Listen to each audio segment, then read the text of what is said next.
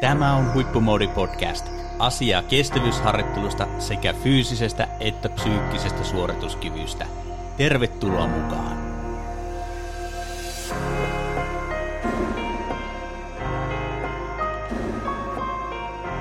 Tervetuloa Huippumoodi Podcastin aalloille. Tällä kertaa Huippumoodi Podcastissa vastataan lukuisiin kuulijakysymyksiin, joita meille on saapunut. Ja, ja katsotaan, kuinka monen ehditään vastata tässä rajallisessa ajassa, mutta erittäin mielenkiintoisia kysymyksiä on jälleen kerran saapunut kuuntelijoilta ja, ja uskon, että näiden kysymysten kautta niin moni saa kaipaamia vastauksia kestävyysharjoitteluun liittyen. Ja tälläkin kertaa kysymysten äärellä ollaan yhdessä Roposen Tonin kanssa. Tervehdys vaan kaikille taas täältä huippumuodin aalloilta. Eiköhän lähetä liikkeelle. Ensimmäinen kysymys. Miten valitaan erilaisten intervallien kautta vetojen pituudet ja palautukset ohjelmointiin? Milloin siis lyhyempiä vetoja ja milloin pidempiä? No tässä onkin tosi, tosi mielenkiintoinen kysymys ja oikeastaan – mun mielestä ja mun valmennusfilosofisen ajattelun kautta ei ole jota, jotain tiettyä aikaa, jolloin se välttämättä olisi huonompi tai parempi käyttää jotakin tiettyä mallia, mutta että tiettyjä perusperiaatteita luonnollisesti valmentajien näkövinkkelistä näihin on rakennettu, mutta että kerron ensiksi omalta osalta sen, että pyrin vaihtelemaan koko ajan niitä intervallien pituuksia just sen takia, että erityyppisillä intervallipituuksilla haetaan erilaista vastetta ja vaikutusta siihen harjoitteluun. Ja mun, mulla niin kun, mun ajatusmaailmassa niin ää, jo, jos ajatellaan niin pitkää harjoitusjaksoa, niin kuin me Lassen kanssa paljon ollaan puhuttu, että valmennuksessa on erittäin tärkeää oppia ymmärtämään sitä isoa kokonaisuutta ja sen takia on hyvä olla tämmöisessä niin kuin kokonaisvaltaisessa ajattelussa sen oman harjoittelun ja valmentautumisen suhteen. Ja me, me halutaan niin kuin tietyllä tavalla miettiä aina niin kuin isoa kuvaa 10-11 kuukauden harjoitusmallia, jossa sitten jo alkuvaiheessa nämä intervallien pituudet voi olla hyvin erityyppisiä. Se, että voi olla, että harjoittelun alussa käytetään myöskin tämmöistä lyhyempää, jopa vauhtikestävyysharjoituksia tehdään vaikka kahdeksan kertaa kolme minuuttia tai kahdeksan kertaa neljä minuuttia. Sen takia, jotta pystytään niin kuin hyvällä tasolla tekemään sitä vauhtikestävyysvetoa kuitenkin riittävän helpolla va, niin kuin tuntumalla ja vastuksella. Ja, ja sitten sitä kautta tämmöinen niin vähän aloittelevampikin juoksija kautta kestävyyslajin urheilija pystyy sitten sitä vetopituutta nostamaan kuitenkaan kuormitusta valtavasti niin kuin lisääntymättä ja, ja sitä kautta saadaan niistä harjoituksista hyvin irti. Ja, ja sitten taas toisinpäin ajateltuna, vaikka onkin erittäin valveutunut urheilija ja tehnyt jo paljon ja pitkää työtä, niin – tämmöisillä niin lyhyemmillä intervallipätkillä, jotka, jotka tehdään kuitenkin vaikka vauhtikestävyystasolla, niin pystytään monipuolistamaan sitä omaa harjoittelua ja, ja osa vauhtikestävyysharjoituksista on hyvä tehdä niin kuin lyhyemmillä intervallipätkillä jo pelkästään senkin takia, että tavoitteena on nimenomaan saada sitä vauhdikasta juoksua helpolla kuormittuneisuudella. Ja sen takia käytän huippuurheilijoillakin jopa tämmöisiä 15 kertaa 2 minuuttia vauhtikestävyyttä – minuutin palautuksella, jotta saadaan aika helpolla tunteella tehtyä tämmöisiä niin kuin vauhdikkaita pätkiä, että vauhtikestävyys, siinä on kaksi sanaa, on vauhti ja sitten on kestävyys. Ja se ei aina tarkoita sitä, että pitää olla tämmöisiä pitkiä, tasavauhtisia vauhtikestävyyspätkiä, jotka on kuormitukseltaan huomattavasti raskaampia kuin tämmöiset lyhyemmät intervallit. Ja käytän intervallipituuksia kolmesta minuutista kymmeneen minuuttiin hyvin pitkälle on, on mulla kategorisoitu, että voi olla 10 kertaa kolme minuuttia, minuutin viiva kolme minuutin palautuksella riippuen urheilijan tasosta ja myöskin siitä tavoitetasosta, että millä tavalla sitä harjoitusta toteutetaan. Tai sitten 10 kertaa 5 minuuttia tai 6 kertaa 5 minuuttia tai, tai sitten pisimmillään 6 kertaa 10 minuuttia jopa 5 minuutin palautuksella. Hiihdossa käytän todella paljon viiden minuutin palautusta ihan puhtaasti senkin takia, että kun hiihdossa on välineet ja ei tietyllä tavalla pysty ihan täydellistä palautumista tekemään, koska hiihdetään sitten niin kuin kevyttä, kevyttä vauhtia sen palautuksen aikana eteenpäin. Se on huomattavasti kuormittavampaa kuin esimerkiksi jos juoksemalla tehdään kuusi kertaa viisi minuuttia, jos tekee kahden minuutin palautuksella, niin sen palautuksen aikana, kun kävellään, niin oikeasti palaudutaan huomattavasti nopeammin kuin hiihtään. Ja tämmöisiä asioita aika harvemmin mietitään ja pohditaan, että mitä se palautuksen aikainen toiminta oikeasti on. Se pitää olla aktiivista palautumista, mutta aktiivinen palautuminen suksilla on aina kuormittavampaa kuin esimerkiksi kävellen tai pyörällä ajaen. Ja, ja tämmöiset asiat vaikuttaa myöskin näihin ää, vetoihin. No sitten taas voidaan ajatella myöskin näin, että – kun on peruskestävyys ykkösvaihe, peruskestävyys kakkosvaihe ja tehdään vähän pitempiä intervalleja maltillisemmalla vauhdilla tai tehdään tämmöisiä pitempiä vauhtikestävyyksiä jopa kaksi kertaa 20 minuuttia, kolme kertaa 20 minuuttia tai nousevasti 40 minuuttia, niin sitten kun oma kilpailukausi lähenee ja halutaan semmoista rentoa vauhdikkaampaa ää, juoksua tai, tai hiihtoa tehdä, niin lyhennetään selkeästi näitä intervallipituuksia ja sitä kautta haetaan sitä lähempänä kilpailun omasta vauhtia helpommalla tunteella, kun puhutaan vauhtikestävyysalueella tapahtuvista intervalleista. Sitten on vielä toinen osa-alue, puhutaan maksimikestävyyden kautta olevista intervalleista, mutta niistä voidaan puhua vähän tarkemmin lisää myöhemmin, mutta että oleellista on se, että kun kehitetään hapenottoa, niin yleensä vetopituudet pitää olla kolmesta minuutista eteenpäin 3-6 minuutin intervalleissa, jotta päästään ylipäätään sille omalle hapenoton alueelle. Ja sitten taas, jos vedetään lyhyempiä vetoja niin kuin maksimikestävyyden alueella, niin yleensä siinä se suorituskykyisyys on se, mitä pyritään enemmän kehittämään ja silloin ei kehitetä pelkästään maksimaalista hapenottoa, toki sekin kehittyy näissä vedoissa. No niin, ja tuli mainittua tuossa mainittua tuossa peruskuntokausi ykkönen ja peruskuntokausi kakkonen, ja seuraava kysymys liittyykin siihen, että vaihteleeko peruskestävyys yksi alueen harjoittelun osuus, suhteellinen osuus peruskuntokausi ykkösellä ja kakkosella, eli onko esimerkiksi peruskuntokausi ykkösellä enemmän PK1 suhteessa PK2 kuin PK2 kaudella vai toisinpäin, vai miten se menee? No sehän on hyvin yksilökeskeistä ja riippuu siitä, että aloittelijoillehän on hyvin vaikea olla peruskestävyys ykkösalueella, kun aloitetaan harjoittelemaan. Ja voi olla hyvinkin niin, että mitä kovempaan kuntoon pääsee, sen helpommin pystyy lisäämään sitä peruskestävyys ykkösharjoittelua, kun, kun pystytään ylipäätään olemaan sillä alueella helpommin.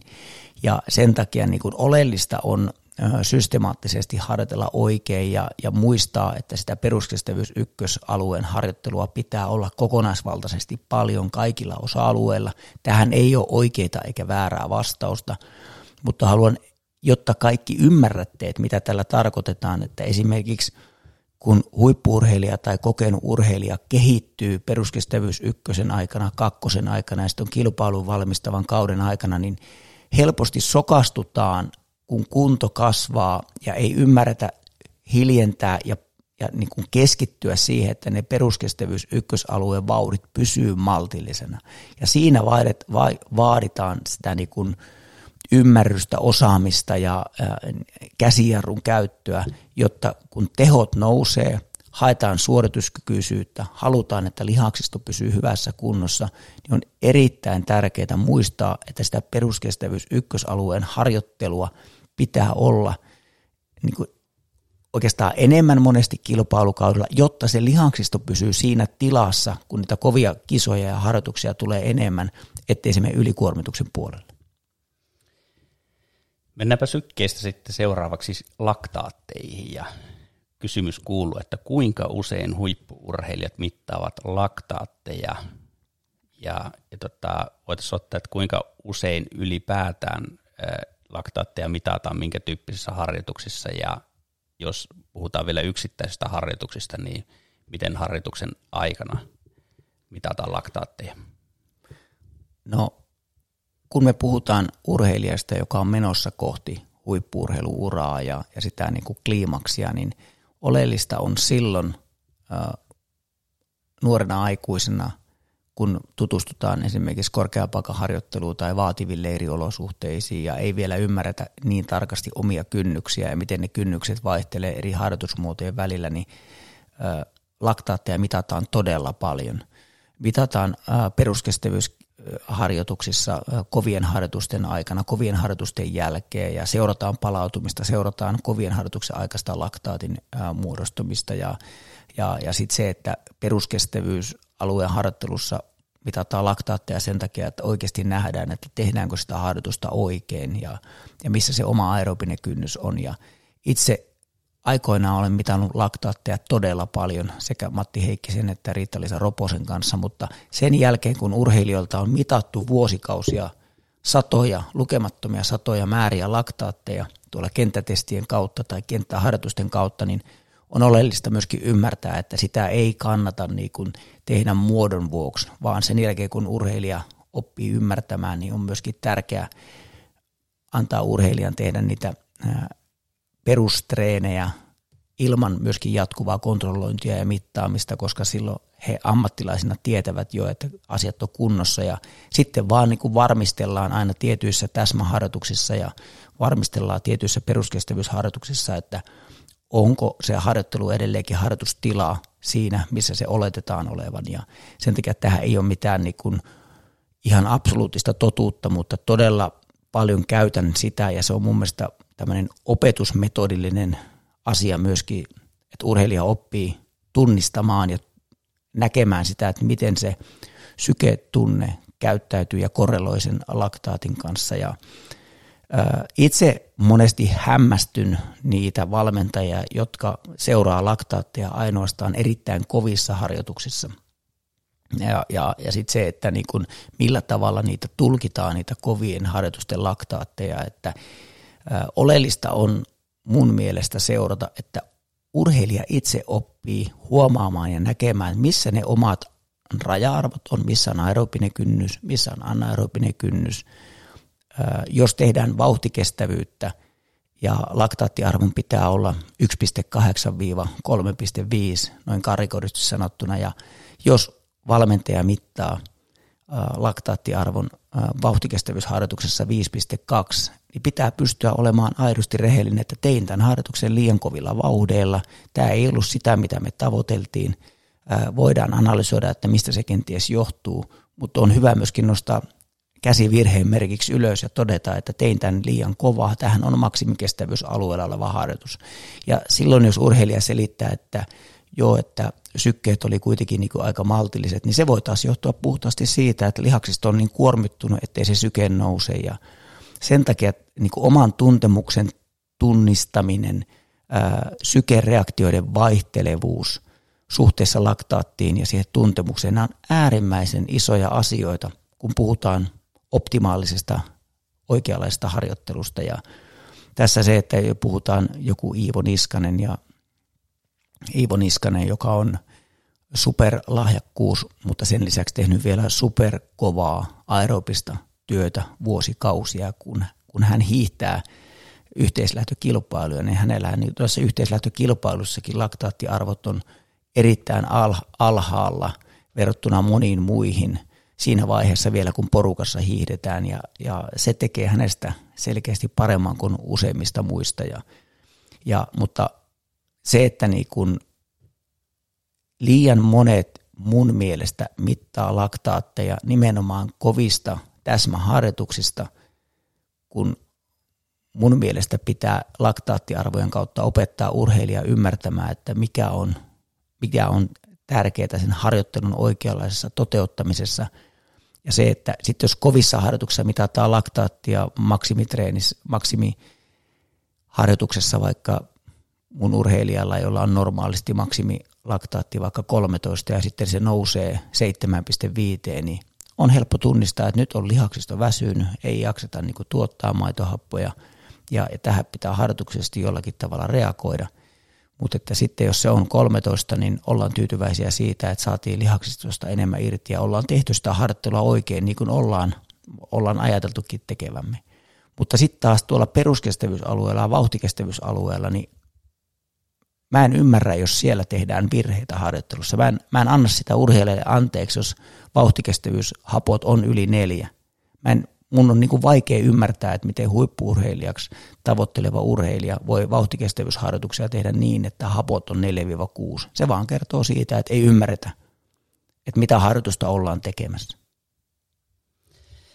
Jatketaan vielä yhden kysymyksen verran näissä syke, sykealueissa. Ja tota, kysymys kuuluu, että, että miten tulisi toimia silloin, kun haasteena on pienet sykevälit? No silloin, kun haasteena on sykevälit, niin on ehkä myöskin niin kuin aidon rehellisesti pohdittava, että millä tavalla ne syke aerobisen kynnyksen ja anaerobisen kynnyksen arvot on mitattu. Ja, ja se, että yleisesti ottaen sykevälit on kyllä aika selkeästi tunnistettavissa, jos nyt heitetään niin kuin hatusta vaikka, että jos maksimisyke on 190, niin se on aika tyypillisesti, että silloin aerobinen kynnys on siellä 140-150 ja anaerobinen kynnys siellä 170-180. Ja, ja tota, sitten jos on hirveän isoja heilahteluja siitä, että jos maksimisyke on vaikka 195 ja anaerobinen kynnys määritetään 158, niin herää mulle kysymys, että onko tämä testi tehty esimerkiksi pyöräilemällä, vaikka harjoitellaan pääsääntöisesti juoksemalla, kävelemällä tai hiihtämällä. Ja siinä voi olla hyvinkin niin kuin tyypillistä se, että pyörätesteissä, jos on vähän pyöräilty, että se lihastasollisesti maitohapot nousee aika korkeaksi ja se anaerobinen kynnys määritetään todella alhaiseksi ja sitten näennäisesti näyttää siltä, että vauhtikestävyysaluetta ei ole oikein ollenkaan. Ja Tämä on, tämä on y- yksi tulkinta ja on, on tämän tyyppisiä testituloksia nähty, nähnyt. Mutta jos testi määritellään oikein ja kynnykset on todella lähellä toisia ja ne alueet on niin kuin pieniä, niin mä, mä aina niin kuin suosittelen teke, laskemaan sitä aerobisen kynnyksen arvoa pikkasen alaspäin ja varmistamaan se, että se rasva-aineenvaihdunnan harjoitus tapahtuu oikein, peruskestävyysharjoittelu tapahtuu oikein, koska sitä kautta myöskin kaikkein helpoiten pystytään nostamaan sitä anaerobisen kynnyksen arvoa, kun se aerobinen energiantuotto toimii todella hyvin. Ja, ja siinä ei ole koskaan sitä riskiä, kun harjoitellaan riittävän hiljaa, että voisi tulla joku lihaksiston puolen ylikuormittuminen, että ollaan harjoiteltu väärin. Ja kuitenkin voidaan todeta pommin varmasti, että se kehittää myöskin muita kynnyksiä kuin pelkästään aerobista kynnystä. No niin, se oli hyvä, hyvä kattava vastaus. Ja siirrytään sitten lihauskuntoharjoittelun puolelle.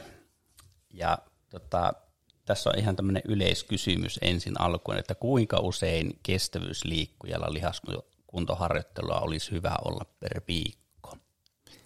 No, kun puhutaan kestävyysurheilusta, niin se on hyvin moninainen tietysti, että monista eri lähtökohdista, mutta eri voisin sanoa näin, niin kuin, mitä pidän erittäin tärkeänä on ymmärtää se, että se on jatkuvaa, se on säännöllistä ja, ja se on semmoista niin kuin mm, nousujohteista myöskin sen suuntaan. Me puhuttiin aikaisemmassa podcastissa tavoitteista ja tämä on, tämä on yksi semmoinen asia, että myöskin lihaskuntoharjoittelu integroituna tuohon kestävyysharjoitteluun pitää olla selkeästi tavoitteellista ja siinä pitää olla niin kuin itselleen niin kuin motivoivia asioita, joita seurataan. Ja itse näen, että jopa yhden kerran viikossakin voi olla toimivaa, kun se on systemaattista oikeaan paikkaan laitettuna sen viikon aikana. Mutta sitten taas, jos sitä haluaa lähteä pirstaloimaan sitä lihaskuntoharjoittelua niin, ja, ja aikaa on riittävästi, niin suosittelen, että sitä on niin kuin tiiviimmin. Voi olla yksi päälihaskuntoharjoitus viikossa ja sitten 1-2 tukevaa jotka tukee sitä kokonais, kokonaisvaltaista harjoittelua.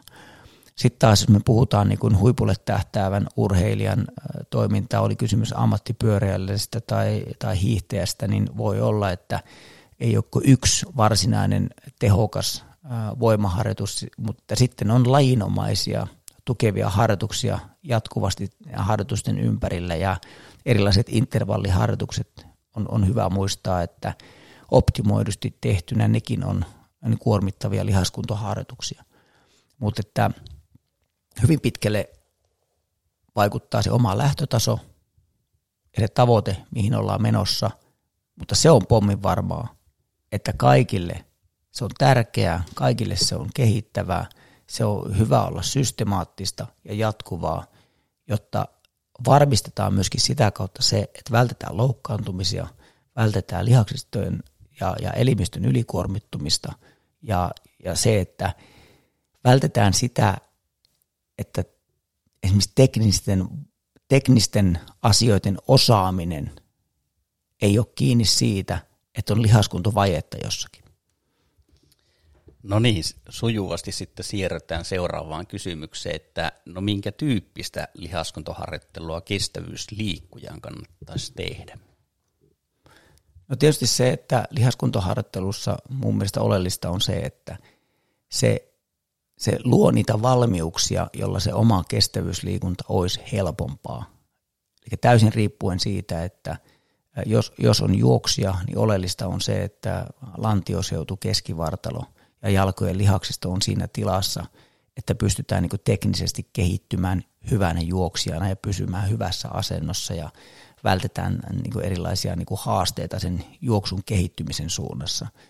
Ja keskivartalo on semmoinen, mitä kannattaa aina tehdä, oli sitten kestävyyslaji mitä tahansa, mutta se on ihan sanomattakin selvää, että juoksussa, kävelyssä, pyöräilyssä ylävartalo, ylävartalon merkitys on melko pieni, mutta että ei kuitenkaan olematon, eli ylävartalotyötäkin kannattaa jonkun verran tehdä. Mutta sitten taas vastaavasti, kun mennään triatloniin tai mennään, mennään hiihtoon, niin ylävartalokapasiteetin merkitys on, on merkittävä. Ennen kaikkea hiihdossa se on jopa dramaattisesti muuttunut ja silloin pitää luoda monipuolisia valmiuksia ihan perusvoimaharjoittelun kautta maksimivoimaharjoitteluun ja sitten siitä mukautuen lihas, niin kuin lajinomaisen lihaskestävyyden kautta luoda niitä valmiuksia niin, että pystytään kehittymään hiihtäjänä kautta sitten esimerkiksi triathlonissa, jossa tietysti uinnin osuus on ainoastaan se, jossa ylävartaloa merkittävästi tarvitaan. Ja sitten taas kun ruvetaan kokonaisuutta miettimään, niin uinnin osa triatlonista on aika minimaalinen ja, ja tekniikalla saadaan ehkä suurimmat vaikutukset sitten taas, jos tuloksen näkövinkkelistä ajatellaan. Mutta kokonaisvaltaisen kuormituksen kannalta on tärkeää luoda valmiuksia myöskin ylävartaloon. Ja täysin lähtökohdista riippuen, jos on meilläkin ollut Lassen kanssa valmennuksessa tulee aktiivikuntoilija, jolla on niin perusvoimatasot erittäin korkeat ja on, on niin tehnyt erityyppistä, joko luontaisesti on vahva perus, perusvoimaominaisuudet tai on muiden lajien kautta tehnyt, niin silloin ei tilanne ole se, että lähdetäänpä tekemään valtavasti perusvoimaa, vaan ne valmiudet on niin hyvät, että pyritään kehittämään niitä laadullisia lajinomaisia lihaskestävyysominaisuuksia ja sitten enemmän tämmöisiä niin tukevia lihaskuntoharjoitteita, jotka sitten tukee sen tekniikan suunnassa kehittymistä. Jatketaan vielä yhdellä kysymyksellä tähän lihaskuntoharjoitteluun liittyen. Monelle varmastikin eh, haaste, jos ei ohjelmoinnista ja harjoittelun fysiologiasta tiedä kovin paljon, niin on se, että miten lihaskuntoharjoituksia kannattaa sujuttaa sinne viikkoharjoitusohjelmiin, eli missä vaiheessa lihaskuntoharjoituksia kannattaa tehdä ja miten ne kannattaa suhteuttaa kestävyysharjoituksiin. No itse, itse hyvin pitkälle pyrin varsinaiset hyvät, tehokkaat voimaharjoitukset tai lihaskuntoharjoitukset tekemään levänneessä tilassa, jotta niistä lihaskuntoharjoituksista saadaan niin kuin enemmän irti. Ja, ja mitä kokeneemmasta urheilijasta on tietysti kysymys, niin sen enemmän näitä harjoituksia voi tehdä niin kuin tämmöisien peruskestävyysharjoitusten jälkeen, mutta vältän sitä, että kovien kuormittavien harjoitusten tai intervalliharjoitusten niin kuin jälkeen tehtäisiin näitä voimaharjoituksia, koska lihaksisto vaatii niistäkin sen selkeän palautumisen. Sitten taas niin kun, äh, kun tässä maailma on mennyt paljon eteenpäin ja tietoa ja taitoa on kehittynyt, niin monesti voi olla, että joku tämmöinen herättelevä lihaskuntoharjoitus voi ollakin hyvä tämmöisen vauhdikasta harjoitusta ennen, eli herätellään se elimistö, kunhan se ei ole vaan liian kuormittava se lihaskuntoharjoitus, niin herätellään se elimistö – nimenomaan, että saadaan sitten jostain intervalliharjoituksesta enemmän irti. Mutta silloin pitää muistaa, että se lihaskuntoharjoitus ei saa olla liian kuormittava. Mutta tähän tullaan sitten tähän, mistä mä aloitin tänne, että kun se on säännöllistä, se on systemaattista, elimistö tottuu, elimistö adaptoituu siihen lihaskuntoharjoitteluun ja silloin voidaan tehdä kuormittavampiakin lihaskuntoharjoituksia oikeastaan melkein mihin väliin vaan, kun se oman tähän niin kuin aikataulun ja valmennukselliseen toimintaan soveltuu hyvin. Ja tässä, tässä tullaan tähän että elimistön kehittymiseen siinä suunnassa, mihin sitä rakennetaan optimoidusti. Ja sen takia me, me nähdään tällaisiakin tilanteita, että urheilija tekee aika kovankin voimaharjoituksen ennen tärkeintä suorituksesta, puhutaan ihan tunneista. Taikka vastaavasti se, että jollekin sopii se, että aika nopeastikin kovan harjoituksen jälkeen tehdään jotakin tiettyä lihaskuntoharjoitusta, mutta se vaatii sen, että elimistö on totutettu, koulutettu siihen ja, ja tavallaan ymmärretään, että mitä missäkin voidaan ylipäätänsä tehdä ja energiatasot on riittävän hyvällä mallilla. Hyvä. Taputellaan lihaskuntoharjoittelu tuohon ja sitten yksi kysymys vielä. Eli tota, puhutaan taloudellisuudesta ja taloudellisuuden kehittämisestä. Tuleeko taloudellisuus lajiharjoittelun kautta vai pitääkö tehdä erillisiä tekniikkaharjoituksia? Erittäin hyvä kysymys. Kuka, kuka lie onkaan tämän heittänyt, että kun me puhutaan taloudellisesta etenemisestä, niin se oikeastaan sisältyy kaikkeen harjoitteluun. Se sisältyy myöskin vahvasti siihen, että ymmärretään, miten, miten kestävyysurheilijan pitää harjoitella. Taloudellisuutta on ennen kaikkea se, että on vahva peruskunto, taustalla tehdään oikealla tavalla peruskestävyys ykköstä, peruskestävyys kakkosta, rakennetaan se elimistön energiantuottojärjestelmä semmoiseksi, että pystytään tekemään perusharjoittelua aerobisesti oikeilla tasoilla, jotta se elimistön taloudellisuus on hyvässä tilassa. Nyt pitää muistaa se, että me voidaan puhua teknisestä taloudellisuudesta ja elimistön taloudellisuudesta. Ja se, että silloin kun elimistö on rakennettu on huippuunsa ja se peruskestävyys on erittäin vahvalla, hyvällä tasolla, niin myöskin niin kuin vauhtikestevyys-alueella pystytään kontrolloidusti tekemään niitä harjoituksia taloudellisesti oikealla aineenvaihdunnan tasolla, ihan samalla lailla kuin noustaan anaerobiselle kynnykselle tai jopa maksimikestävyysalueelle. No sitten toinen asia on se, että me, me tehdään nimenomaan tätä voimalihaskuntoharjoittelua tukemaan sitä teknistä valmiutta hiihtää teknisesti ja, ja sitä kautta taloudellisesti oikein. Ja nyt pitää kehittää niitä ominaisuuksia, lajille tyypillisiä ominaisuuksia, jotta ollaan sillä tasolla, että voidaan hyödyntää sitä optimoitua tekniikkaa – ja se tekniikan kehittymisen kanssa, kun puhutaan mitä kovemman tasoisesta urheilijasta on kysymys, niin aina siihen perustekniikkaharjoitteluun sisältyy omien ominaisuuksien kehittyminen, jotta pystytään hyödyntämään oikeisiin maastonkohtiin tai oike- oikeisiin tilanteisiin sitä optimoitua tekniikkaa. Ja nyt tietysti tämä on enemmän, niin kuin jos mietitään ihan puhtaasti hiihtoa, mutta että ihan sama nyanssi tulee myöskin sitten juoksussa, että, että se, se oman taloudellisuuden kehittäminen aineenvaihdunnallisten ominaisuuksien kautta ja sitten lihaskunnan kautta kehitetään niitä valmiuksia, jotta siitä juoksutekniikkaharjoittelusta saadaan pysyvämpi muoto siihen omaan juoksutekniikkaan. Ja silloin kun tehdään optimoitua lihaskuntoharjoittelua ja saadaan esimerkiksi juoksuasento oikeaksi, niin sitten on vielä haaste se, että pystytäänkö sitä optimoitua juoksutekniikkaa tekemään rauhallisessa vauhissa, kovemmassa vauhdissa, jopa kilpailullisessa vauhdissa. Ja sen takia lyhyt kysymys vaatii äärimmäisen pitkän ja pohdinnallisen vastauksen siitä, että mitä taloudellisuus ylipäätänsä kestävyysurheilussa on. Ja niin kuin tuossa aikaisemmin heitin tuohon triatloniin, niin kyllähän uinnista on kaikkein helpoin ymmärtää se, että kuinka valtava merkitys siellä taas puhtaasti sillä teknisellä osaamisella on sen tuloksen parantamiseen ja taloudellisuuteen. Ja se on yksi niin kuin selkeitten, selkeimmin laji, jossa se vesielementtinä aiheuttaa sen, että pitää oppia tunnistamaan se vesi, pitää olla paljon vedessä. Uinti on yksi niistä lajeista, jonka tekniikkaa ei voi oheisharjoittelulla ihan hirveän paljon viedä eteenpäin, vaan se vedessäolomäärä ja, ja, ja sen veden tunnistaminen ja, ja, ja, ja tavallaan aistiminen vie sitä taloudellisuutta valtavasti eteenpäin.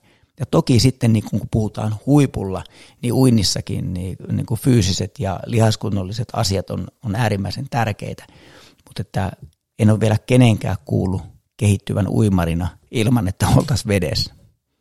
Se on juuri näin ja hymy, hymyilen tässä eh, Tonin vastauksen aikana sen takia, että ää, tiedän, tiedän jopa sellaisia tilanteita, jossa kuntouimari on lähtenyt harjoittelemaan vapaa-uintia ja käytännössä vapaa vetoja tehdessään liikkunut taaksepäin ja oikeastaan niin missään muussa lajissa se ei oikein niin ole mahdollista, että voimaa käyttämällä liikutaan taaksepäin, ellei ole tarkoitus, tarkoitus liikkua taaksepäin.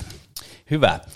Kattava setti vastauksia kysymyksiin. Kiitos kaikille kysyjille. Kiitos Tonille kattavista vastauksista, perusteellisista vastauksista ja edelleen kysymyksiä voi lähettää meille osoitteeseen info at huippumoodi.fi. Kiitos kaikille kuulijoille ja Tonille. Kiitos.